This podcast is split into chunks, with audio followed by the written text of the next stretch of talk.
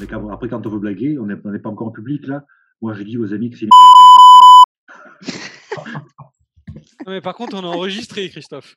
Ah mince Bienvenue dans la Q-Unit. Donc, vous voyez qu'aujourd'hui, on a fait une, une petite amélioration de qualité avec tous nos, nos fonds noirs. Donc, euh, j'espère que- qu'on voit tout le monde bien aujourd'hui. Moi, je suis très content de voir aujourd'hui euh, donc Iman, Christophe, Farah, Jean-François et Olivier et Johan, donc, qui se présenteront aussi euh, rapidement. Et donc aujourd'hui, on est là pour discuter d'une problématique qu'on voit tous dans l'écosystème et où on n'a pas encore beaucoup de solutions. C'est le challenge des compétences et en plus sur des compétences qui n'arrêtent pas d'accélérer pour le quality engineering.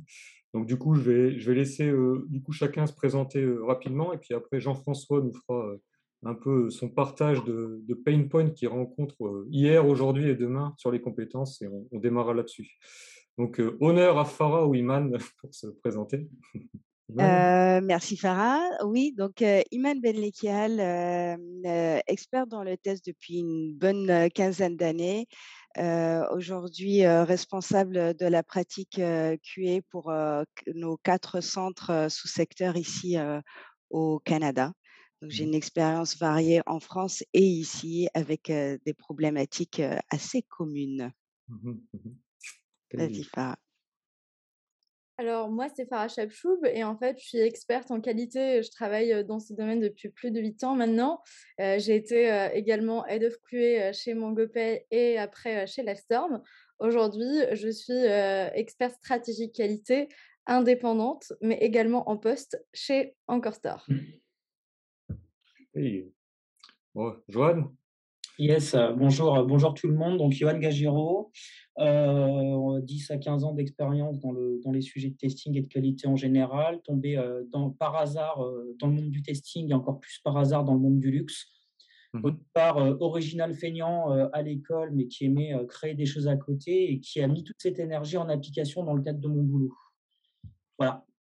et, Et aujourd'hui, donc, j'adresse les sujets de, de qualité euh, sur les, fonds- les, les sujets euh, front office euh, pour la branche beauté du groupe LVMH. Voilà. Ok, challenge aussi là. Christophe? Ben, bonjour. Alors, euh, qui je suis, enfin, au-delà du fait que j'ai commencé l'informatique en 1982, euh, j'ai ensuite dévié euh, bien sûr vers le test, écrit deux livres, fait aussi euh, des jeux de cartes, tout comme ça. Hop. Euh, si vous êtes Ah malin, vous pouvez me demander. Ah bah oui, t'as qu'à faire quoi. Ah, bah, Et je, je- je- je partage dès que je peux. Ok, cool. Olivier? Euh, Olivier Edmond, donc, euh, je suis actuellement euh, le chef de la qualité euh, à la tech chez Mano Mano. Mhm. Et moi, j'ai un background de- d'engineering manager et euh, j'ai démarré comme développeur. J'adore euh, le code de qualité. Mhm, mhm. J'aime euh, un peu moins les tests, ça me passionne moins, mais le, je, je suis passionné vraiment par les produits de qualité et je, je pousse euh, mes équipes à euh, faire euh, en sorte d'avoir de très bons produits. Euh, voilà, ravi de pouvoir discuter avec vous de ces sujets-là. Merci. Et Jean-François, tu peux te présenter et switcher sur l'intro du coup? Tout à fait. Merci. euh, déjà, merci Antoine pour, pour l'invitation. Euh, donc, moi, je suis Jean-François Frézy. Je suis euh, coach test et porteur de la practice test chez OSI, donc qui est une, une société de service. Donc, moi, mon, mon rôle, c'est d'avoir une vision de la qualité auprès de nos clients et aussi en interne. Mhm. Et, fait, ça, ça rejoint beaucoup le sujet euh, qu'on a initié avec, euh, avec Antoine et auquel on a déjà échangé avec Olivier, Farah ou, ou bien Christophe que je connais. Euh, c'est vraiment cette perspective de se dire on a besoin de mettre plus de qualité sur les projets et c'est pas que le test. Donc on parle beaucoup de qualité. Donc en ce sens, le quality engineering au-delà de du quality assurance euh, prend tout son sens parce qu'on doit prendre toutes les parties prenantes et on se retrouve avec avec deux besoins de partager la qualité, de d'avoir des compétences très fortes sur des sujets de test, de qualité, de DevOps, de clean code, Mhm. euh, d'IA de plus en plus, euh, avec des compétences qui évoluent très rapidement. Et on Mhm. se retrouve tous à chercher le mouton à 5, 6, 7, 8 pattes maintenant. Tout le monde le veut. déjà, déjà que tout le monde veut le testeur agile qui sait faire plein de choses. Mais là, on, est en train de passer à l'échelle, sans jeu de mots, Christophe, su- sur les compétences. Et on se retrouve, personnellement, je trouve, dans une problématique de se trouver toutes ces compétences en une seule personne.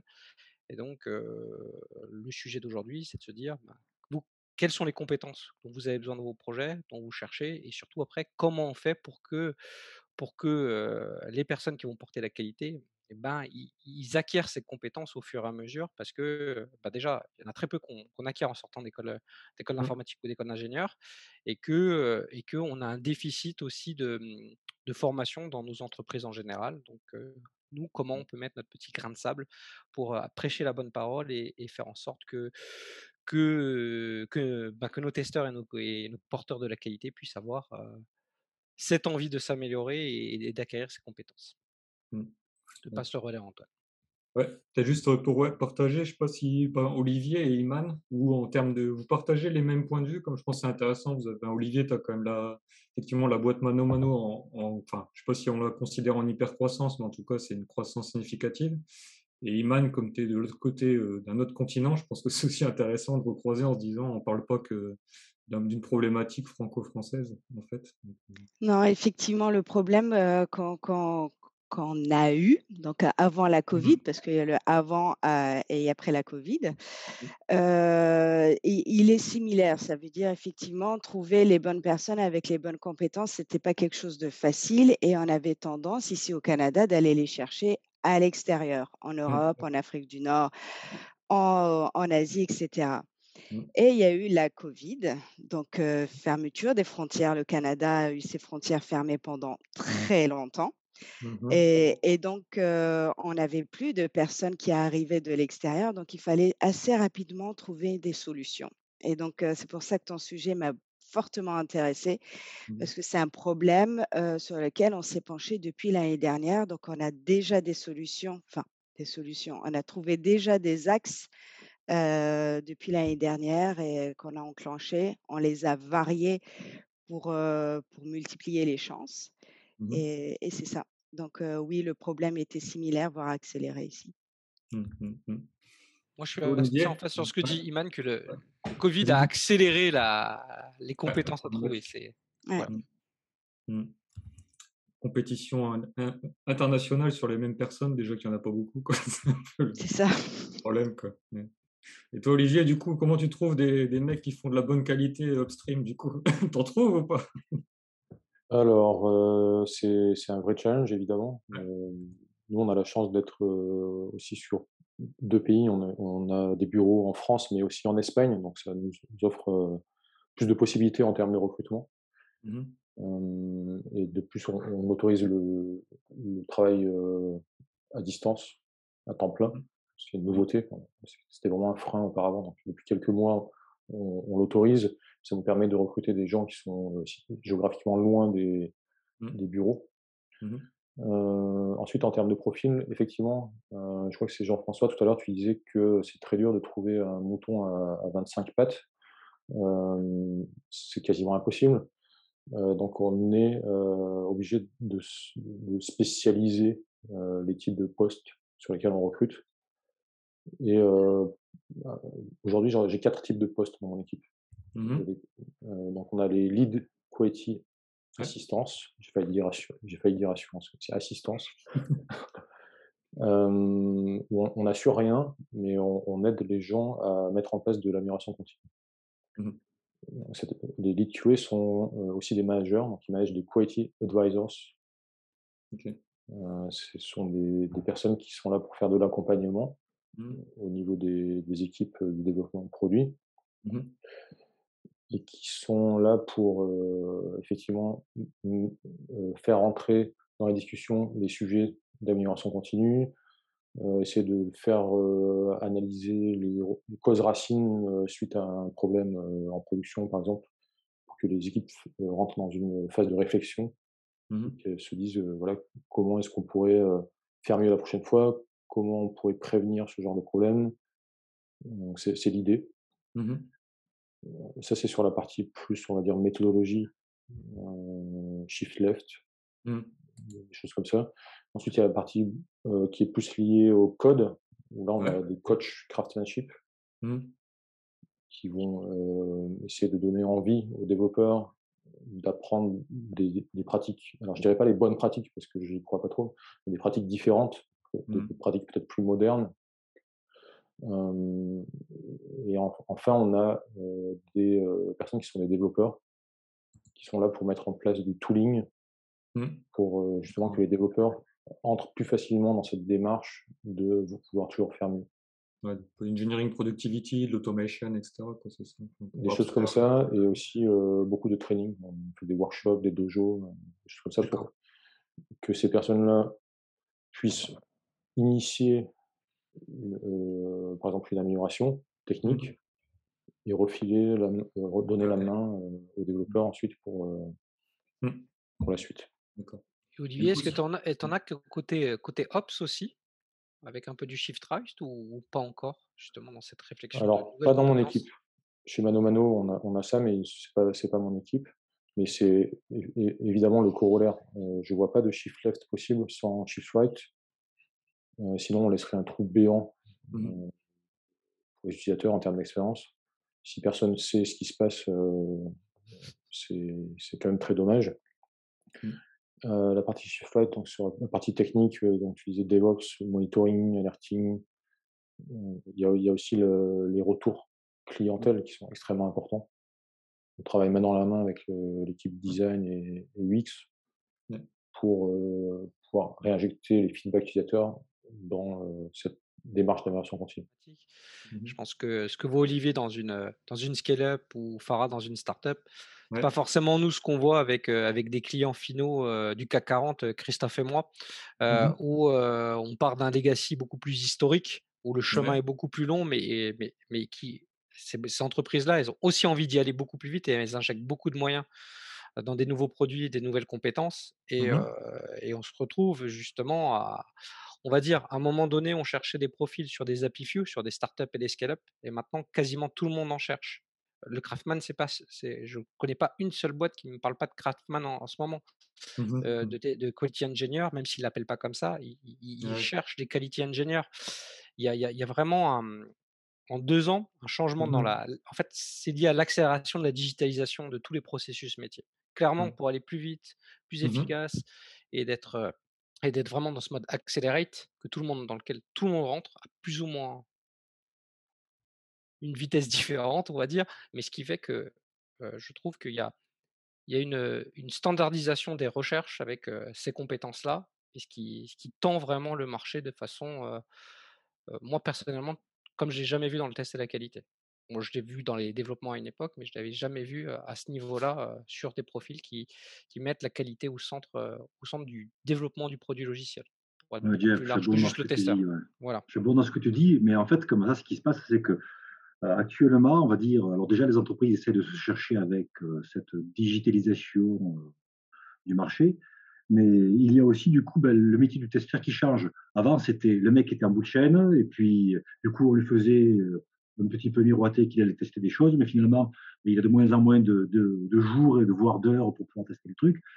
Et maintenant, pour le coup, avec ce fameux testeur moderne, ben, euh, il y a d'une part les entreprises qui n'ont pas encore atteint cet état d'esprit, qui du coup essayent toujours de trouver un modèle sur lequel ils arrivent à se rattacher, donc avoir des, des, TRA où c'est bien cloisonné, il y a un gros silo qui est là avec une boîte que joli contrat. Et l'entreprise qui est arrivée à aller un petit peu plus loin, à comprendre un petit peu plus le flow, comment ça se passe. Et du coup, ben, le marché du, test, non seulement poussé par les entreprises, mais aussi adressé par ceux qui s'intéressent au test de façon plus ou moins prégnante, ben, il y a deux espèces de, de, sphères, deux espèces de nuages comme ça qui sont présents, qui ont un petit peu du mal à se rencontrer, avec des gens qui, des, testeurs qui ont fait le step, des entreprises qui n'ont pas forcément fait le step et réciproquement. C'est beaucoup de flou en ce moment, en fait. Il n'y a pas aussi, il y a pas autant de visibilité qu'il y a 20 ans en arrière ou autre. Donc oui, entièrement d'accord, D'accord, Christophe, et je dirais ça, ça, ça, ça, ça répond aussi à une problématique où on voit que cet ancien monde et ce nouveau monde cohabitent avec euh, quand même encore une grande dominance euh, des testeurs fonctionnels dans les sociétés traditionnelles et ce qui fait qu'on a des gens, peut-être que ça fait 10 ou 15 ans, qui sont une très bonne connaissance métier, qui connaissent des grands systèmes et, mmh. qui déjà n'utilisent peut-être déjà plus les bonnes pratiques ISTQB. Et donc, on leur demande d'aller dans l'agilité et le DevOps, voire, de, voir de, voir de comprendre, voire d'apprendre l'automatisation. Et en fait, pendant dix ans, on les a laissés dans un marasme de faire leur quotidien toujours de la même façon. ils n'ont pas eu cette culture du changement et du, challenge. Et on doit s'appuyer quand même sur ces gens-là. mais pour faire de nouvelles choses. Donc c'est quand même antinomique de pouvoir y arriver. et, toute la problématique de, nos recherches de compétences de façon globale et, aussi du fait qu'il faut début de solution, quand même former nos collaborateurs et, toutes les équipes pour qu'ils puissent avoir un minimum de compétences pour pouvoir adresser ces sujets-là. Plus que former, il y a un entrepôt aussi qui est intéressant, mmh. c'est qu'en fait, si vous regardez bien historiquement, le test, c'est le dernier du carrosse. Euh, dernièrement, j'ai discuté avec un pote qui a, avec qui j'ai fait mes, études d'ingénieur. Il a été employé chez Sun, qui maintenant est devenu Oracle. Et il me dit comme ça, mais tu sais, chez nous, les testeurs, c'est qu'ils sont bidons, ils ne comprennent rien. Alors, évidemment, cet esprit euh, va, va, expliquer déjà. Quoi. Mais, mais vous avez tout à fait raison. Effectivement, la, demande en qualité a été accélérée par plusieurs phénomènes. Déjà, par le, biais de l'offre et la demande. Avant, il n'y avait pas tant de technologie, on se, on se contentait d'un contrôle alt-sup, c'était pas grave. Aujourd'hui, bah, c'est plus possible de faire du contrôle alt-sup. On a besoin de plus en plus de qualité. Il y a ce phénomène. Vous avez le phénomène, vous en avez parlé, de la digitalisation. C'est mmh. quelque chose qui est en train de se, voilà, notre monde est en train de se, connecter. Donc, on parle plus de système, mais d'écosystème à écosystème. Quand on va avoir la, la, la maison connectée, à la voiture connectée, c'est tous ces systèmes-là sont connectés. Et il y a un autre phénomène que j'aime le mieux, c'est celui-là qui, qui, bouge les entreprises à être conscients de la qualité. Ben, c'est malheureusement apparaître quand, dans les médias, dans les réseaux sociaux, quand il y a un bug.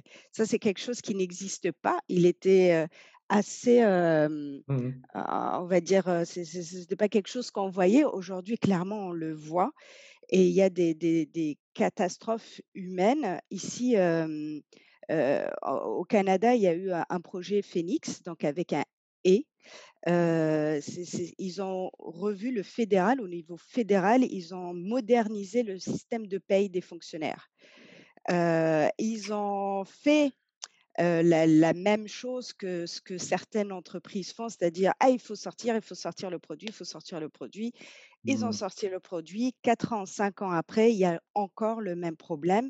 Ça a été des drames pour certaines familles qui n'ont pas reçu leur paye pendant des mois et donc perdu leur maison, etc. Donc, ces choses-là commencent à apparaître de plus en plus parce qu'on se digitalise de plus en plus, parce que les effets sur nos vies sont de plus en plus importantes. Et, et c'est ça qui fait qu'aujourd'hui, certaines entreprises sont forcées de comprendre la qualité et de dire ok bon ben vous faites quoi vous les tests au fait c'est effectivement c'est peut-être un petit peu important. Ils sont un peu maladroits dans leur démarche effectivement. Je sais plus si c'est Jean-François ou Christophe qui l'a dit. C'est-à-dire qu'ils vont dire ok il nous faut des tests. Alors vous testez. Mais ils n'ont pas toute la démarche tout l'état d'esprit qu'il faut mettre en place toutes les compétences nécessaires. Et surtout ramener des testeurs ça va pas forcément solutionner leurs problèmes de fond Mmh. On voit juste plus de problèmes avant, c'est tout. Bah oui. ça. n'améliore pas la qualité. Non. Euh, si je me permets, Antoine, peut-être, peut-être Farah, toi, d'être dans un écosystème aussi très, euh, très dynamique. Tu, vois, tu vois quoi, toi, comme, euh, comme besoin et compétences? C'est une très bonne question. Alors moi, j'ai vraiment l'impression d'avoir vu le domaine de la qualité vraiment évoluer depuis les débuts. En gros, quand je suis arrivée au début dans la, dans, ouais, dans, depuis mes débuts à moi, qui, sont depuis 10 ans. Hein, donc, du coup, quand j'avais commencé, je commençais plutôt à avoir des gens qui, qui s'intéressaient à, revoir des spécifications, à faire des tests manuels, etc. En 2015, après, j'ai vu que on commençait à chercher de plus en plus d'automaticiens, etc chez Mango, quand j'y étais, on a commencé à introduire aussi des notions comme l'observabilité, comme quoi l'agile testing, etc. Et aujourd'hui, j'ai vraiment l'impression qu'on est en train de passer un nouveau momentum. et que en fait, aujourd'hui, si on regarde par exemple des boîtes comme Netflix, comme Stripe, comme Shopify et Shopify, Shopify, vraiment, je trouve que l'exemple est très intéressant. mais en fait, il n'y a plus de QA. Il n'y a plus de QA et on veut vraiment que les développeurs ont la qualité. Et aujourd'hui, j'ai rejoint Anchor Store et la première chose que mon CTO m'a dit, c'est qu'on veut que les développeurs ont la qualité, mettent en place eux-mêmes l'automation, soient aware de, de, la valeur ajoutée du test et de toutes les best practices de la qualité tout au long de la chaîne de développement. Et en fait, c'est là où je trouve que on va aller chercher quelque chose de nouveau sur les profils qu'on va voir dans les équipes qualité. Et je m'explique, c'est-à-dire peut-être qu'avant, en fait, on cherchait des gens qui allaient être uniquement des doueurs, donc des gens qui allaient implémenter, qui allaient automatiser, qui allaient prendre le ownership de, de, de, la qualité. Aujourd'hui, on cherche des personnes qui vont inculquer cette vision-là chez les développeurs, chez le product, chez un peu tous les, tout l'écosystème en fait dans lequel on travaille. Et donc, du coup, en fait, il faut qu'ils soient aussi en capacité de les coacher. Et quand on dit par exemple quelqu'un qui va coacher un développeur sur l'automation, il faut qu'il soit lui-même aussi bien que le développeur pour pouvoir le conseiller. Euh, pareil sur le product. Hein. Si on veut conseiller le product sur euh, comment, comment écrire euh, sa, story et avoir à penser au, au, test à faire une fois que c'est développé, il faut qu'on soit aussi bon qu'un product sur la vision produit et sur l'analyse fonctionnelle de la feature.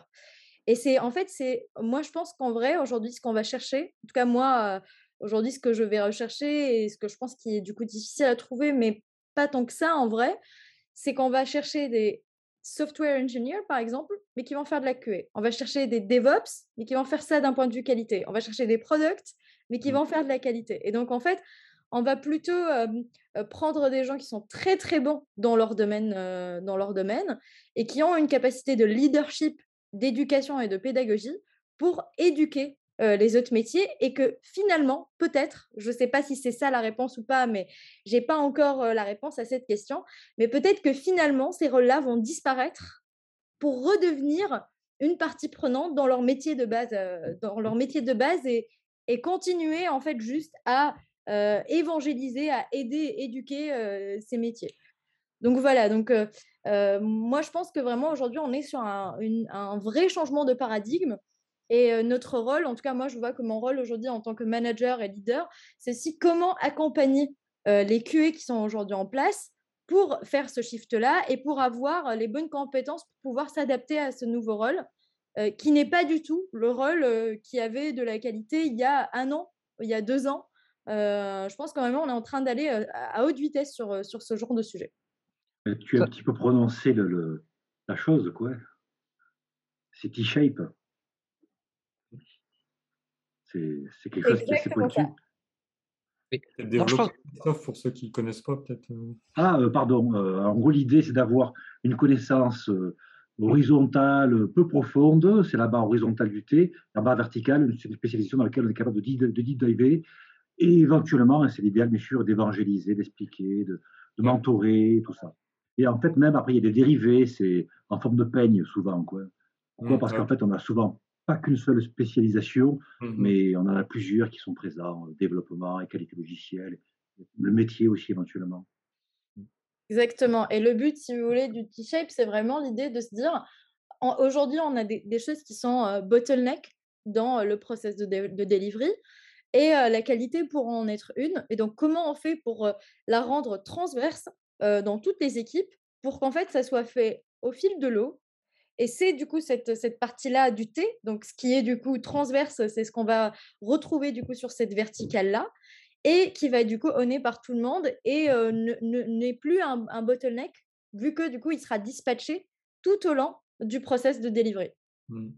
Moi, je trouve ça très intéressant et je trouve que je suis en phase avec la vision et l'ambition. Mais je, vais mettre un petit bémol parce que j'ai connu, j'ai connu une même démarche dans le passé en disant euh, l'automatisation c'est bien, c'est du dev, on n'a plus besoin de testeurs, on va tout faire. Et ça a été l'apocalypse sur les projets. Euh, le point de vue que je note, c'est que c'est pour faire ça déjà, il faut avoir une culture forte de la qualité dans son entreprise et de pouvoir le gérer et de l'inculquer et de le pérenniser. Et le point fort, c'est le pérenniser. Quand on est d'une startup, on commence à 10, 20, 40, 50, 200, trouver des gens les meilleurs, les acculturer, les faire, les former, ça me paraît totalement envisageable. Quand on va commencer dans une boîte qui va faire 2000, 5000, 10 000 personnes, est-ce qu'on peut le faire avec autant d'ambition? Je pense que la, la réponse n'est pas binaire et qu'il va falloir l'adapter au contexte et à la culture des entreprises pour pouvoir le faire, parce que tout le monde n'a pas n'a pas cette capacité ni technologique, ni méthodologique, ni à tirer les meilleurs talents pour pouvoir le faire, parce que pas parce qu'on fait des produits digitaux qu'on vend du service digital à haute valeur ajoutée qui nous permet de d'être sur une traîne de Google. Voilà, quand on est une boîte qui fait des avions ou qui vend des billets de train, ou autre chose. Notre, produit final, c'est pas un service digital, mais c'est euh, du transport, c'est de la logistique, et il y a des frais de structure qui sont pas les mêmes et qui, qui font que c'est pas notre cœur business non plus. Donc, le fait est que Christophe le voit aussi parce qu'on a, on a des clients plus ou moins mammouths. Et eux, y aller, c'est. Ils sont bientôt morts. Hein. C'est-à-dire que s'ils font un copier-coller de ta, ta, façon de faire, le projet devient vite. On fait du chaos engineering, mais pas dans le bon sens du terme. Énorme voilà. difficulté. voilà, euh, pour faire le jeu de mots. Mais, mais, mais Johan, voilà. on dirait qu'il qu veut parler là. Vas-y, Johan. Ouais, non, pas de problème. Non, mais je, je, je pense que c'était le bon moment pour moi d'intervenir, parce qu'effectivement, euh, appartenant euh, moi-même à une méga structure on ne peut pas vraiment parler ni de start-up ni de scale-up euh, concernant euh, mon employeur, je pense. On est 170 000 employés worldwide, donc effectivement, c'est un peu compliqué pour les délits. Euh, nous, effectivement, on a un certain nombre de problèmes associés qui sont, bah, on, a un, on a des circuits, nous, extrêmement complexes, extrêmement longs. Donc, c'est relativement euh, complexe quand on veut se parler euh, d'accélération, euh, d'agilisation, etc. Et on a eu effectivement des, des, problématiques qui étaient un petit peu autres. Et en ce qui nous concerne, moi, je suis sur des problématiques e-commerce. Donc, on ne peut pas vraiment dire qu'on n'envoie pas des gens sur Mars. On n'est pas en train d'essayer de sauver des vies. On est sur des problématiques quand même relativement simples. Hein. On mmh. des produits sur Internet. On va se détendre deux minutes. En revanche, euh, c'est euh, l'e-commerce, c'est euh, des équipes digitales, des équipes marketing, des équipes CRM, de la logistique, de la supply chain, de la finance, et j'en passe et des meilleurs. Et effectivement, nous, on a opéré un braquet qui est un peu différent. Donc, je vais peut-être avoir un peu de redite pour vous, Antoine et Iman. On en avait déjà parlé, mais on a on a, on, est, on a, fonctionné, enfin, depuis deux ans, on fonctionne sur une logique plutôt où on va tester l'expérience utilisateur. Ma logique, il y a trois ans, a été de me dire, écoute, c'est simple, il n'y a pas de client, pas de business, enfin, pas de maison. Nous, les, les, les, les, marques de notre groupe, on appelle ça des maisons. Pas de maison, pas d'IT, pas d'IP, pas de Johan. C'est aussi simple que ça. Donc, on a fait, euh, on a mmh un U-turn complet où on est parti sur une logique, euh, oui, effectivement, de, co-construction de persona auxquels on associait des journées e-commerce, euh, des aventures e-commerce de bout en bout. Je ne vais pas rentrer trop dans le détail, ce n'est pas le sujet aujourd'hui. Mais voilà, nous, en tout cas, ça a été une façon pour nous de, de un, différent, un, braquet différent pour adresser à la fois euh, de la qualité au bon niveau, parce qu'en fait, ce qui nous intéresse, c'est de vendre des produits et que, nos clients soient contents. Mmh. également d'adresser le bout en bout, parce que pour que le client soit content, ben, il faut une bonne expérience online, il faut une bonne expérience offline, il faut une bonne expérience post-vente. Euh, donc, euh, donc voilà, ça c'était en tout cas un des braquets qu'on a, qu'on a opéré. Et pour rebondir sur le sujet du fait qu'effectivement on n'envoie personne sur la ligne, on ne sauve pas des vies, euh, les compétences, effectivement, comme tout le monde, on a du mal à en trouver. Mmh. mais par contre, on a suffisamment démystifié les choses pour, les, pour les fabriquer chez nous. En fait, quand je dis les fabriquer chez nous, c'est-à-dire de travailler avec des petits jeunes qui ont envie euh, d'apprendre, de construire, euh, qui ont une tête bien faite, euh, qui ont une vision bien saine, et de leur dire en fait les choses elles sont pas très compliquées. Tu as acheté des choses sur internet toi aussi, donc en fait tu es le meilleur testeur du monde. Et en fait de faire rentrer les gens dans cette dans ce mindset là qui est non, on va tester l'expérience utilisateur sur le bout en bout en, en, en, décompartimentant mmh. tu vois tous les silos qu'on a sur le chemin et qui sont nombreux euh, a été d'une grande aide pour nous. Euh, il y a plein de gens qui arrivent chez moi et qui ont même peut-être des fois jamais fait d'e-commerce et aujourd'hui ils gèrent des lancements marché tout seuls. Mmh tout seul. Voilà. Donc on a, on a un peu dans cette logique-là. Euh, je ne sais pas si ça répond en, partie, en partie aux questions, mais nous on est quand même dans une logique où effectivement les, les atouts et les skills qu'on attend sont quand même de l'ultra pragmatisme. On va être extrêmement clair. Une sensibilité client et donc business process qui vont permettre de répondre à ces besoins clients. Et puis aussi de cassage de silos. moi, je me suis acheté un nombre de perceuses incroyable pour casser tous les murs qu'il y a autour de moi. Il y a deux semaines, on était à nouveau avec mon équipe. Chez Mano Mano, bien sûr. Hein. Comment? Comment? Les perceuses chez Mano Mano, forcément. C'était tellement évident que j'ai même pas eu besoin de le mentionner. et, et la semaine dernière, il y a deux semaines, on était dans les entrepôts pour que mon équipe, qui sont des testeurs digitaux, rencontre les gens qui vont chercher les produits, empaquetent les produits, les, la, gestion de la sortie de la marchandise, rencontre les gens qui, qui gèrent le catalogue, la finance, le contrôle de gestion. Bien Complètement connecté. Euh, parce qu'en fait, l'expérience client, c'est ça, c'est la connexion d'un certain nombre d'expertises métiers. Euh, et finalement, ce n'est pas des choses très compliquées. Pour que le client soit content, bah ouais, il faut qu'il puisse son site internet il fonctionne, qu'il reçoive son colis euh, dans les temps, qu'il soit facturé de la bonne facture, que derrière on le contacte pour des produits qui le concernent et qui l'intéressent et qui lui montrent qu'on s'intéresse vraiment à lui. Mmh. Voilà ma vision des, des, choses dans un, ultra gros écosystème qui est le groupe LVMH. Et du coup, Johan, pour faire ça, cette mise en relation, pour comprendre vraiment. Non, pas les, vraiment les personnes. pour être en, pour faire un aspect de vie ma vie des, des, utilisateurs réels, des clients réels. Mmh est-ce que tu penses qu'il faut avoir des personnes dédiées ou est-ce que ça peut être du ressort de tout le monde bah, Moi, je pense que c'est du ressort de tout le monde à partir du moment où tout le monde achète sur Internet. Enfin, Mmh. à moins d'habiter dans une caverne au fin fond de la forêt, on a tous à peu près accès à Internet, même de la DSL. donc, moi, je pense que c'est quelque chose qui est transposable à n'importe qui, au final. Mais justement, est-ce que vous avez aussi des équipes UX pour vous aider sur la gestion des personnages, que les gens puissent se, projeter? Moi, je me rappelle, j'aime bien ces outils-là. j'aime bien à mmh chaque fois prendre des outils qui sont en dehors du test pour essayer de, de fédérer en commun mmh. autour d'une démarche qualité-produit et en fait que mmh. les gens puissent se projeter mmh à la place d'un client, mais aussi à la place d'un équipier. Et donc, c'était bien de, pouvoir le faire. Et je, trouve que c'est un outil très puissant, le personnel, parce que c'est ludique, c'est dynamique et ça sort du quotidien.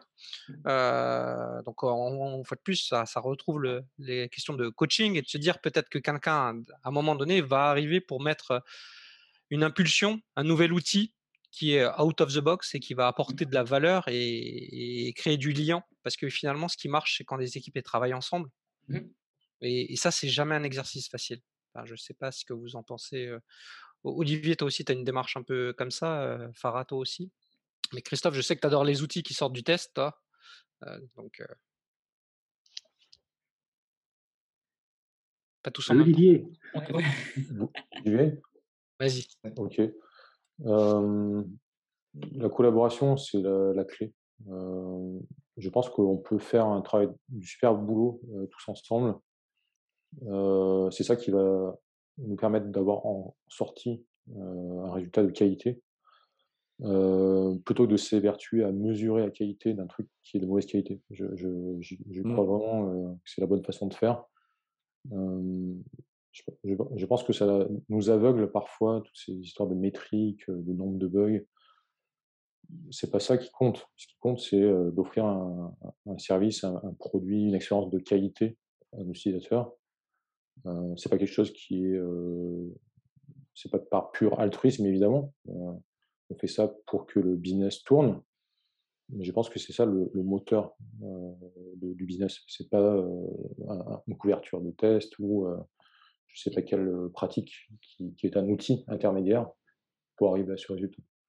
Euh, donc je suis persuadé qu'il vaut mieux avoir euh, des personnes formées et, surtout désireuses de faire du travail qui, qui sera jamais parfait mais qui s'en approche mmh. plutôt que d'essayer de mettre des rustines dans la chaîne de, production. Moi, je trouve, ça, je trouve ça intéressant à chaque fois ce que vous dites. Excuse-moi, Farah c'est que depuis le début, il n'y a personne qui dit Moi, je veux quelqu'un qui maîtrise l'outil d'automatisation, les bonnes pratiques, le clean code, le DevOps. Mais finalement, on cherche des gens qui ont des méthodes et, l'envie d'apprendre. Je, suis à la fois étonné et pas étonné. Quand on a préparé le sujet avec Antoine, on avait plein de questions sur des sujets techniques et, on, se rend compte que finalement, ce qu'on cherche, c'est des têtes bien faites avec des gens qui ont envie d'apprendre au quotidien Donc, c'est peut-être ma petite contribution. peut-être que tu allais rebondir sur ça ou autre chose, Farah, mais je suis agréablement surpris, on va dire. Alors, moi, je te rejoins totalement là-dessus. Et, moi, je pense qu'en vrai, ça, quoi, la, capacité d'apprentissage continu, je pense que tout le monde le cherche, quel que soit le rôle demain vous allez chercher en marketing ou en support. Je pense que les profils phares que tout le monde recherche, c'est vraiment des gens qui sont là, qui se battent tous les jours, qui veulent apprendre et qui stagnent pas, surtout quand on sait tous que si on travaille dans la tech, c'est un must-have. Sinon, on va être vraiment dépassé par ce qui se passe bah, ce que je voulais dire juste avant, c'est que moi, je, je, pense que oui, clairement, faire de la collaboration et la compréhension des autres équipes, ce que disait Olivier, ce que disait Johan, est vraiment très important. Moi, j'ai, pour donner un exemple concret, parce que je pense que ceux qui nous écoutent aujourd'hui ont aussi besoin d'avoir quelque chose de concret pour savoir comment avancer. moi, j'ai toujours aimé avoir une certaine proximité avec les équipes de support et de customer care. ça a toujours donné à mes équipes une vision de des, problématiques récurrentes qui arrivent chez les supports et donc, in fine, des problématiques qui sont à traiter et sur lesquelles on a peut-être des lacunes en termes de qualité et qu'on n'arrive pas à traiter aussi bien en avance de, phase. Typiquement, si on a des bugs récurrents côté technical support ou côté care sur la semaine, c'est peut-être dû à une release qu'on a faite et que du coup on n'a pas assez testé. Et avoir du coup des, échanges assez récurrents qui nous donnent ces indicateurs permet aux équipes d'être encore plus conscients en fait de la valeur business de ce qu'on livre et donc du coup de faire des tests avec une vision vraiment du risque qui a du sens. Donc ça c'est pour la partie vraiment collaboration concrète.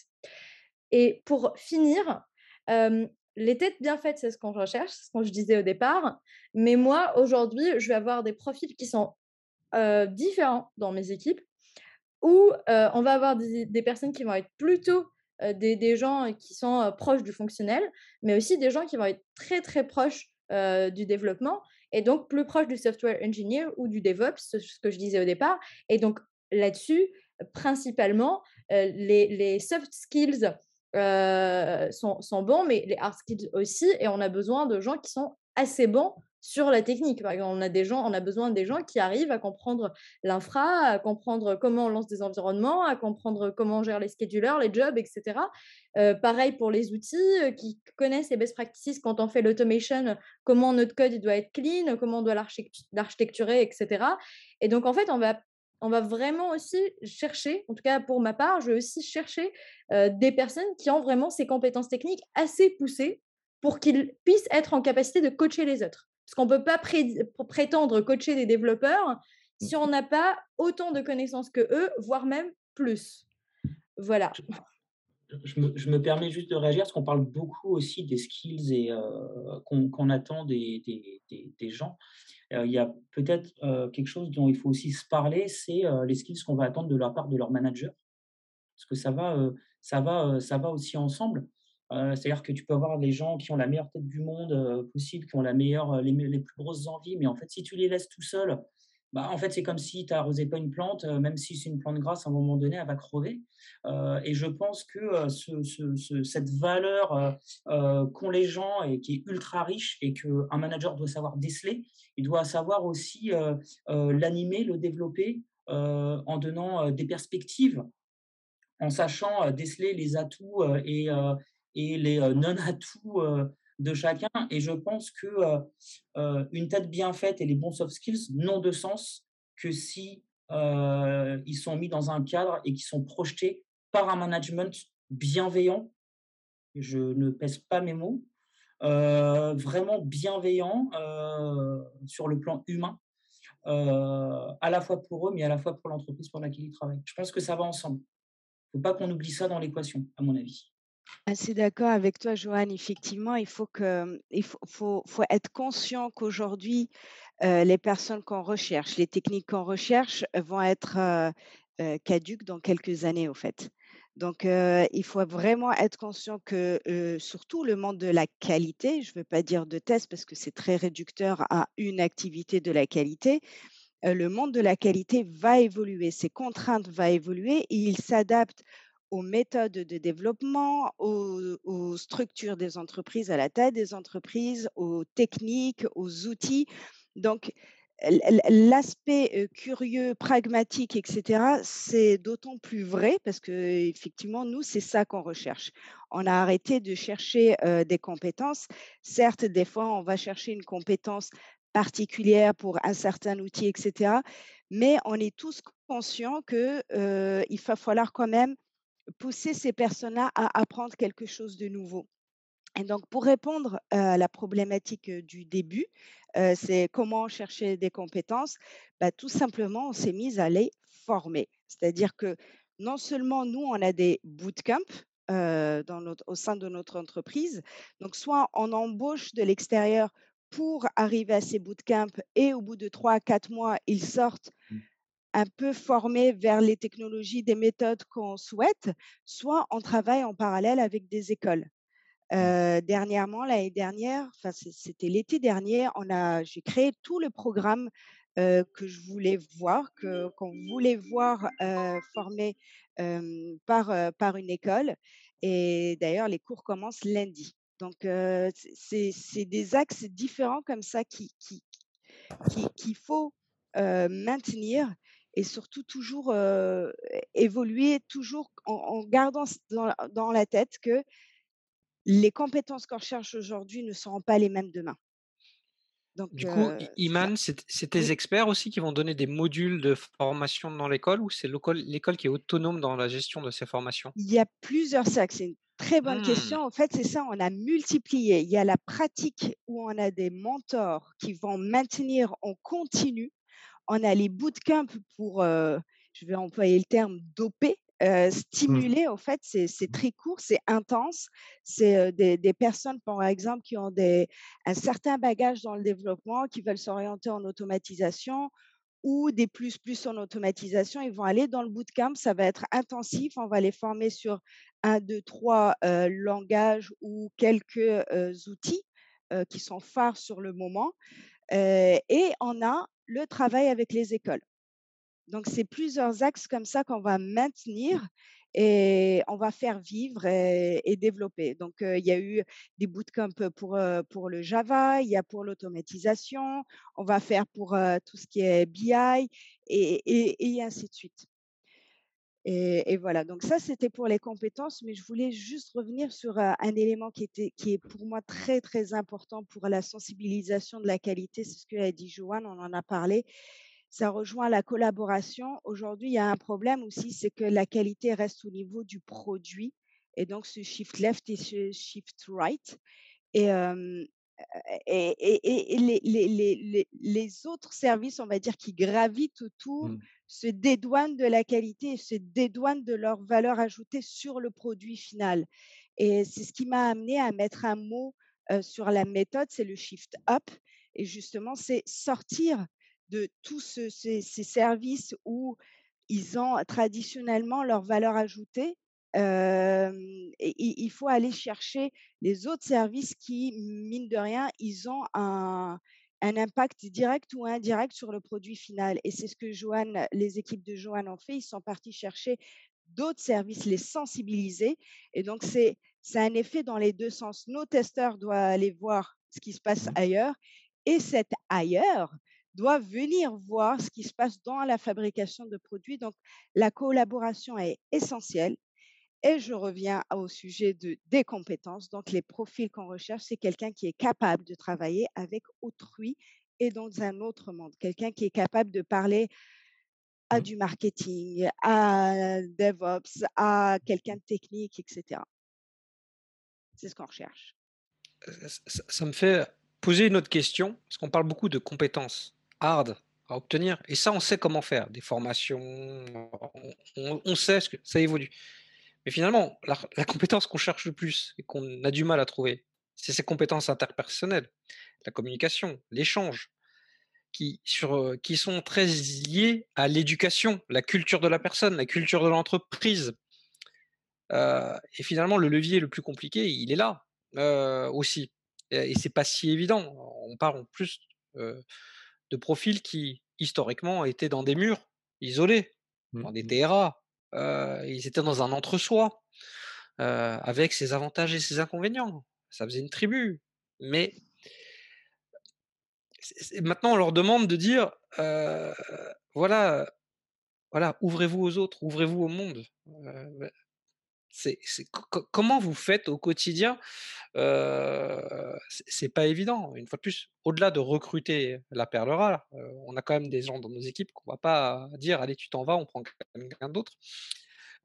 sur ces personnes-là qui sont peut-être bons techniquement, mais finalement qui sont un peu des ours, il faut quand même les aider à s'ouvrir aux autres pour qu'ils apportent aussi leurs skills qu'ils ont, qu'ils peuvent partager.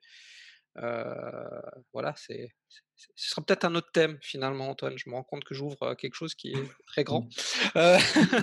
voilà. en fait, tu viens chercher la, racine du mal quelque part. Quoi. il y a, je crois, lors d'une précédente table, table ronde à laquelle j'avais assisté avec toi, Antoine, mmh. j'avais évoqué le terme de ex-team.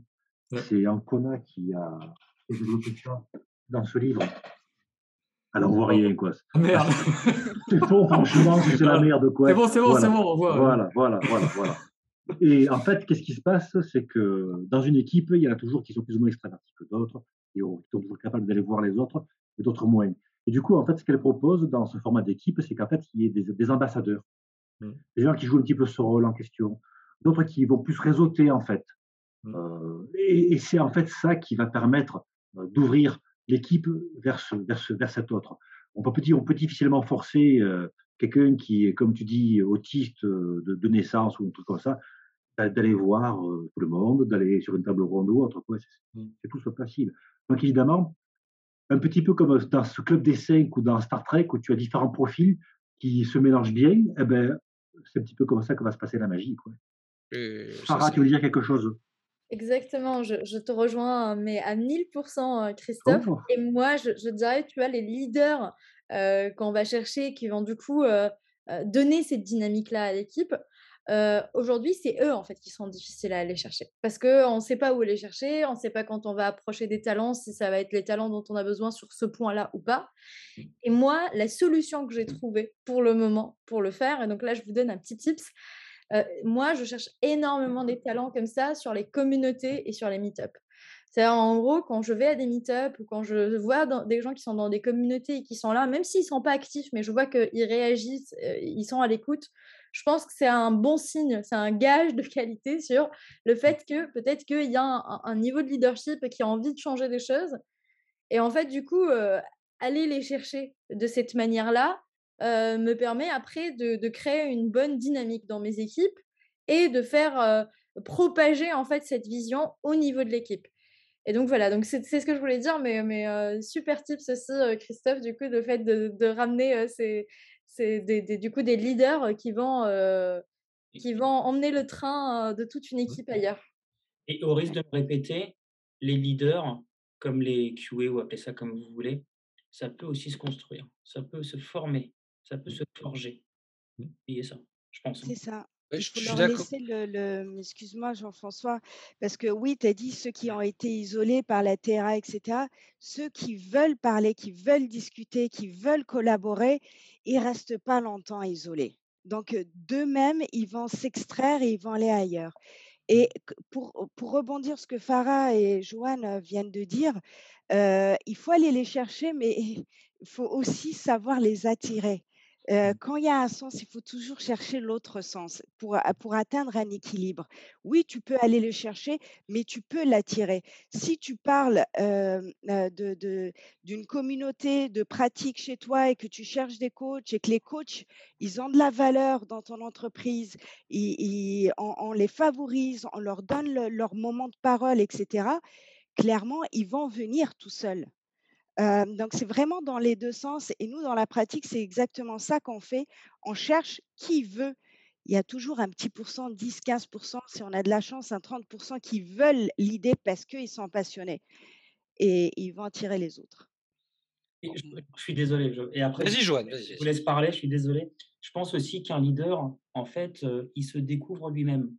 Un bon leader, c'est pas celui qui veut l'idée, un bon leader, c'est celui qui se découvre leader en étant passionné et en ayant euh, une vraie vision de ce qu'il fait. Un passionné. Je vous 4 heures. Il y a un phénomène qui se produit dans les entreprises qui est intéressant. J'ai découvert ça en discutant avec une sociologue. C'est le terme d'éthos. Ça vous parle? E-T-H-O-S. L'éthos, l'éthos professionnel, c'est en fait un phénomène qui se produit avec les gens lorsqu'ils veulent se conformer à un groupe sociétal. Les, youtubeurs, par exemple, les influenceurs, doivent absolument avoir le, ring light. Euh, ils doivent absolument avoir ci, ils doivent absolument maîtriser le montage. En fait, si vous regardez bien, toutes ces choses qui font que, normalement, c'est, dire, apprendre à utiliser de première ou une caméra ou autre, ça demande du travail, de l'investissement. Et en fait, parce qu'ils veulent se conformer à cet ethos en question, ils vont faire tout seuls cet apprentissage. Et ça, en fait, on constate qu'au niveau de la profession, au niveau de n'importe quel métier, lorsqu'on a envie, envie bien sûr, d'adhérer à ce groupe sociétal, à cet ethos en question, ben c'est là où c'est là où on va se dépasser, voire même au détriment de ses propres bénéfices a priori initiaux. C'est intéressant, Christophe. Excuse-moi, mais Christophe, t'es sûr que c'est ethos, c'est pas eros, c'est pas le terme Non, non, non, rien à voir avec l'érotisme. Hein, ethos, ethos, ETHOS, ETHOS professionnel. Ah, ETH. Est-ce que l'éthique vient de ce mot euh, Non, ça c'est l'être. Ethos qui a fourni aussi euh, éthologie, par exemple. Mmh Intéressant. Ou encore euh, euh le, le, le, web, euh, peu importe, ça, ça m'échappe.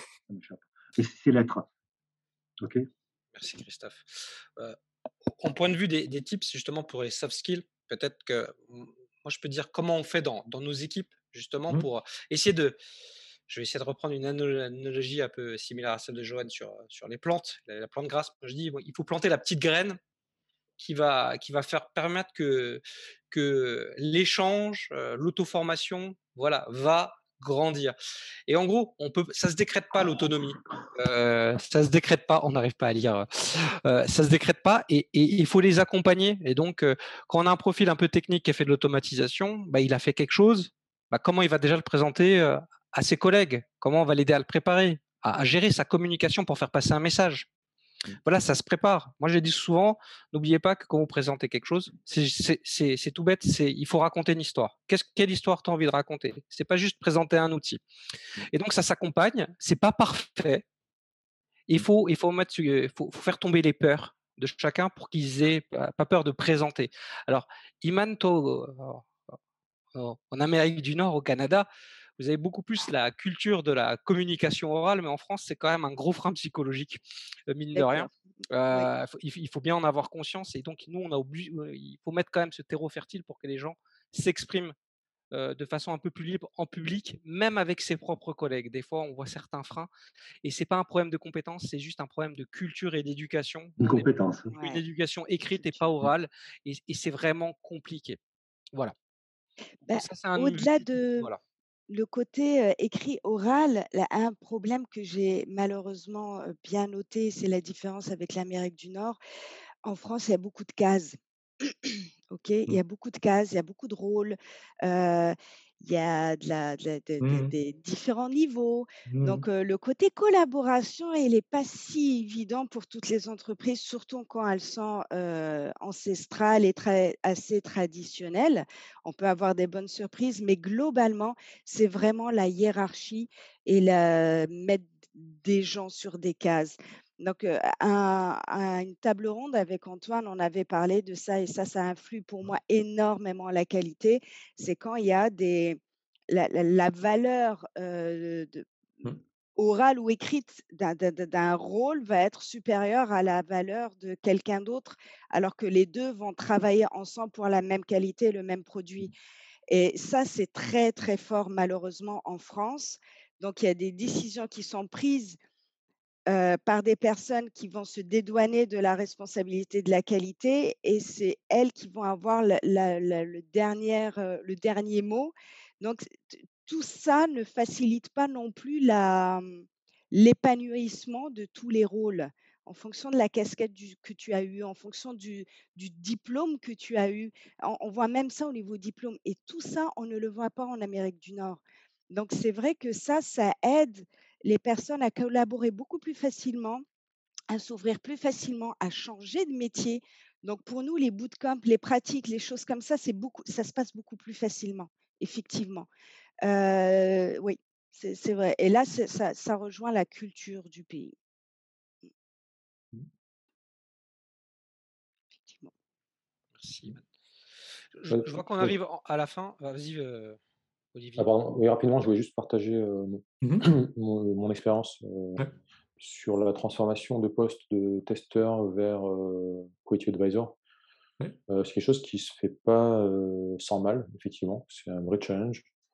C'est surtout en termes de posture. Une personne qui était habituée à, à être plutôt dans le essayer de, satisfaire le reste de l'équipe en faisant ce qu'on attend d'elle, passer à une personne qui va challenger le comportement, les comportements, les pratiques d'une équipe.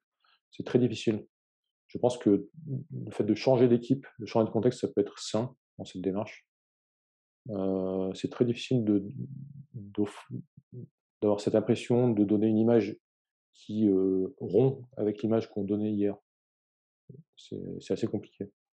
Mmh, c'est un peu. Euh, c'est un changement de positionnement qui n'est pas négligeable. Hein.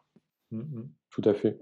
C'est un petit peu le même type de, changement de relation lorsque, on est euh, super ami avec des collègues et que euh, l'un de ses collègues ou soi-même on est promu, qu'on devient manager, on a forcément un, changement de comportement qui est attendu socialement et qui n'est pas facile à vivre pour tout le monde. C'est un petit peu le même phénomène à mon sens. Est-ce que par hasard, est-ce que tu as vu une différence dans la typologie des profils? Je, vais faire très caricatural avec des profils plutôt tech et d'autres plus méthode. Parce que moi, le retour de l'expérience que j'ai, c'est que finalement, j'ai vu des gens qui étaient très très bons en méthode, qui ont, pris ce genre de positionnement beaucoup plus facile parce que ils, sont ils se dédouanaient plus facilement de, leur base, qui était euh, finalement plus métier.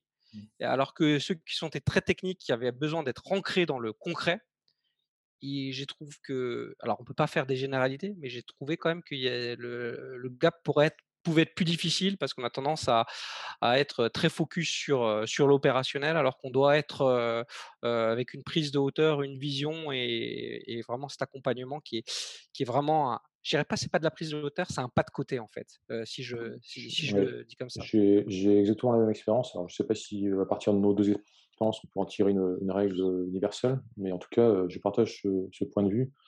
les personnes qui étaient plus attirés par la partie fonctionnelle plus côté user expérience ont beaucoup plus de facilité et les personnes qui sont plus attachées au, code ou aux, aspects techniques ont préféré se diriger vers du tooling ou des choses comme ça, effectivement. Tout à fait.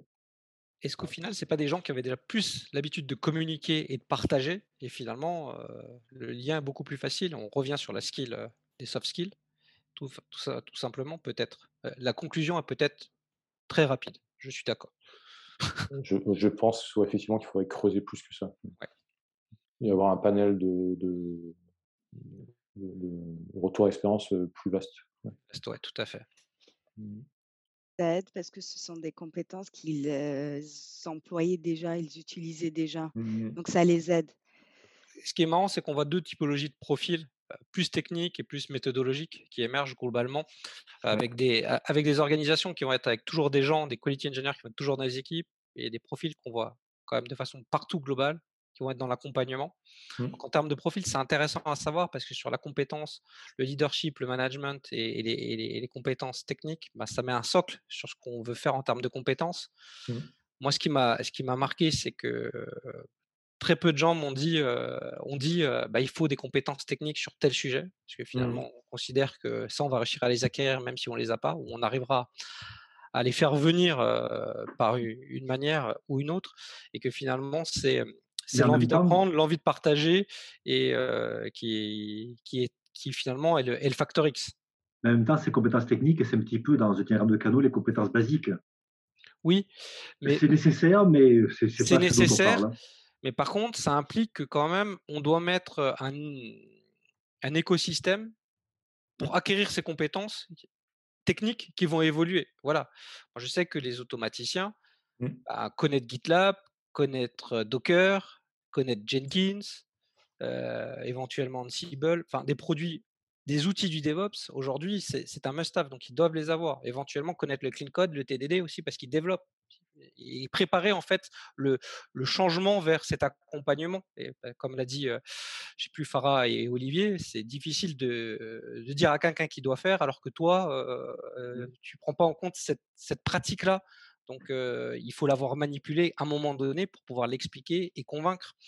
Mmh. Donc, c'est un challenge, mais voilà, je pense qu'on regarde beaucoup d'automaticiens qui, qui, disent qu'il faut faire du TDD, mais qui, eux, ne le font pas sur leur développement à eux. Donc, c'est compliqué. Par contre, ils peuvent faire de la TDD. Mais il peut faire de la TDD déjà. Mais tout à fait. Mais L'absence de TDD. L'absence de non, non, non, non, acceptance test elle est bonne. c'est ça. on, on, Plus un point pour Olivier. Plus un point pour Olivier. Non, mais ça veut dire que quand même, c'est complexe et il y a beaucoup de compétences et que et que on peut pas toujours aller les chercher et qu'il faut les former et il faut mettre.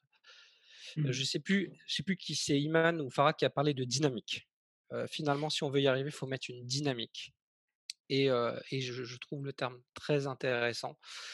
J'ai entendu, je crois, Joanne et Olivier aussi qui parlaient de mentoring. Moi, je trouve que c'est mmh. vraiment indispensable. C'est pas tout former à un moment, à un instant T. Il faut que ça soit continu et qu'il y ait un écosystème, le manager, un expert, une communauté de pratique, mais qu'on ait cette capacité d'échanger sur ce qui a marché et pas marché. Et j'insiste sur le pas marché parce qu'on apprend aussi beaucoup sur, sur ce qu'on a mis en place et ce qui n'a pas marché. Je ne sais pas si, si j'oublie quelque chose dans le résumé, Antoine, je te laisse peut-être la parole et refaire un tour de table si vous voyez autre chose. Mais non, je réfléchis. Mais ça très pertinent. en disant, c'est quoi le challenge du QA au QA Donc on se dit, il y a plein de compétences hard skills, mais globalement, il y a des bootcamps, des trucs, ça s'améliore, du self-learning, self-paced et tout, ça va se faire, je pense. Je pense que le point de Farah qui a, qu'elle a remonté et les exemples d'Olivier ou Joanne, en fait, c'est ça, c'est se dire, si on veut cranter des, skills de QA vers le produit, vers le dev, vers le code, etc., en fait, ce qu'il faut réussir à trouver, c'est des, leaders euh, voilà, un peu à tous les niveaux. Ça peut dire qu'on en a besoin. tous, tous doivent pas être des leaders, mais c'est plus ça qu'il faut réussir à cranter. C'est un écosystème où euh, les gens vont parler euh, avec les gens du produit, avec les gens du call center, les gens qui, qui veulent se former, on leur donne les moyens, mais on les pousse. Moi, ça me semble beaucoup être ça le sujet, c'est trouver des, des leaders et pas des managers. Et, si je puis me permettre aussi, peut-être aussi euh, retirer de la complexité là où on n'en a pas besoin. Mmh. Euh, je parlais du pragmatisme tout à l'heure. Mmh, mmh. Parti pris hein, chez nous, euh, tout ce qui est solution de test auto, on est parti nous sur, sur des solutions beaucoup plus simples, très plaisantes, codeless. Et en fait, aujourd'hui, certes, c'est sûr que si tu es un codeur et que tu es un automaticien de formation, il vaut mieux pas venir chez moi parce que tu vas te faire un peu chier.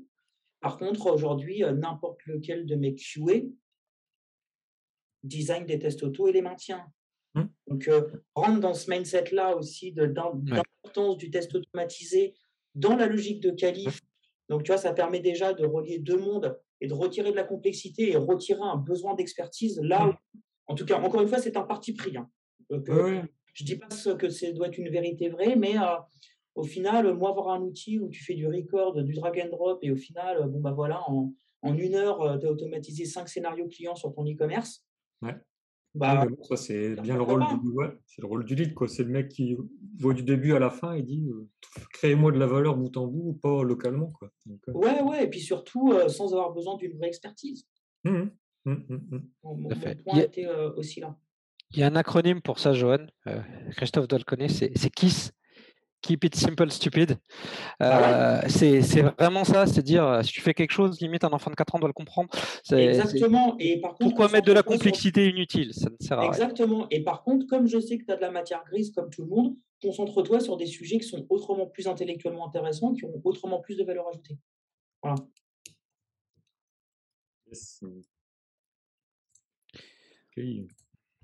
Mot de la fin, Farah ou pas, tu as quelque chose à ajouter? Pas forcément. Oui, en fait, moi, j'ai beaucoup apprécié cet échange, mais j'ai l'impression que ce qu'on est tous en train de dire, c'est qu'en vrai, on cherche des, profils qui sont en capacité de s'adapter. C'est des profils, en fait, finalement, qui sont, euh, qui sont assez, euh, assez prêts à changer de casquette tout le temps, euh, d'être de, là à l'écoute de ce qui se passe sur le marché et de s'adapter par rapport aux nouveautés, finalement et qui ont cette intelligence-là, du coup, finalement, de bouger euh, euh, d'un rôle euh, de quality assurance à quality assistance, à un rôle de mmh. quality engineer, à un rôle qui va être plus de leadership. Donc voilà, donc moi, c'est ce que je retiens, on va dire, de notre échange d'aujourd'hui, c'est cette, adaptabilité des, des, talents. Donc, si, si, on le dit autrement, ça tient aussi à nous quand on va avoir des, des recrutements, des rotations dans des équipes sur des gens qui vont venir faire du test, à accepter de prendre des paris. Parce que on dit tout ça, mais après, on a des contraintes de projet et on cherche tous la meilleure compétence au meilleur moment. j'ai un projet, je ne sais pas, on fait de l'Angular, je veux du Cypress, je veux quelqu'un qui connaisse parfaitement Cypress. Et des fois, on ne l'a pas. Et il faut prendre le pari et accepter d'aller un peu moins vite pour miser sur un potentiel. Et ce n'est pas toujours facile dans des contraintes de projet. là, on dit tous ce qu'on souhaite au mieux, mais dans la réalité concrète de nos clients, de nos projets, de nos activités, comment on fait pour réussir à prendre un peu plus de paris et accompagner les gens? Et ça, ça, je pense que c'est, c'est, notre rôle sociétal de toutes les entreprises de se dire bah, on fait grandir les gens. Et, et même avec la meilleure montée du monde aujourd'hui, on ne le fait pas assez bien. Et, mmh. je pense que c'est, vraiment à l'initiative de ça, ce postulat qu'on a, échangé avec Antoine et qu'on voulait faire cette table ronde et de se dire, au-delà des discours, comment on va y arriver pour que donner la confiance et permettre aux gens d'avoir un socle minimum de base de formation, que ce soit technique, méthodologique, soft skill, pour donner à tout le monde l'envie de prendre un peu plus ce risque. Voilà, euh, c'est pas en une heure qu'on trouvera la solution. Il y a beaucoup d'initiatives qui se font de part et d'autre. donc j'ai bon espoir qu'on arrive à faire, à faire bouger les compétences et, le marché pour, pour pouvoir atteindre nos objectifs de qualité. Merci pour votre écoute. J'espère que ce partage d'expérience vous aura été utile et sera actionnable dans votre contexte. Vous pouvez retrouver le résumé de ce podcast sur le site qaunit.com et d'autres contenus disponibles. Abonnez-vous afin de ne pas louper le prochain épisode. À la prochaine!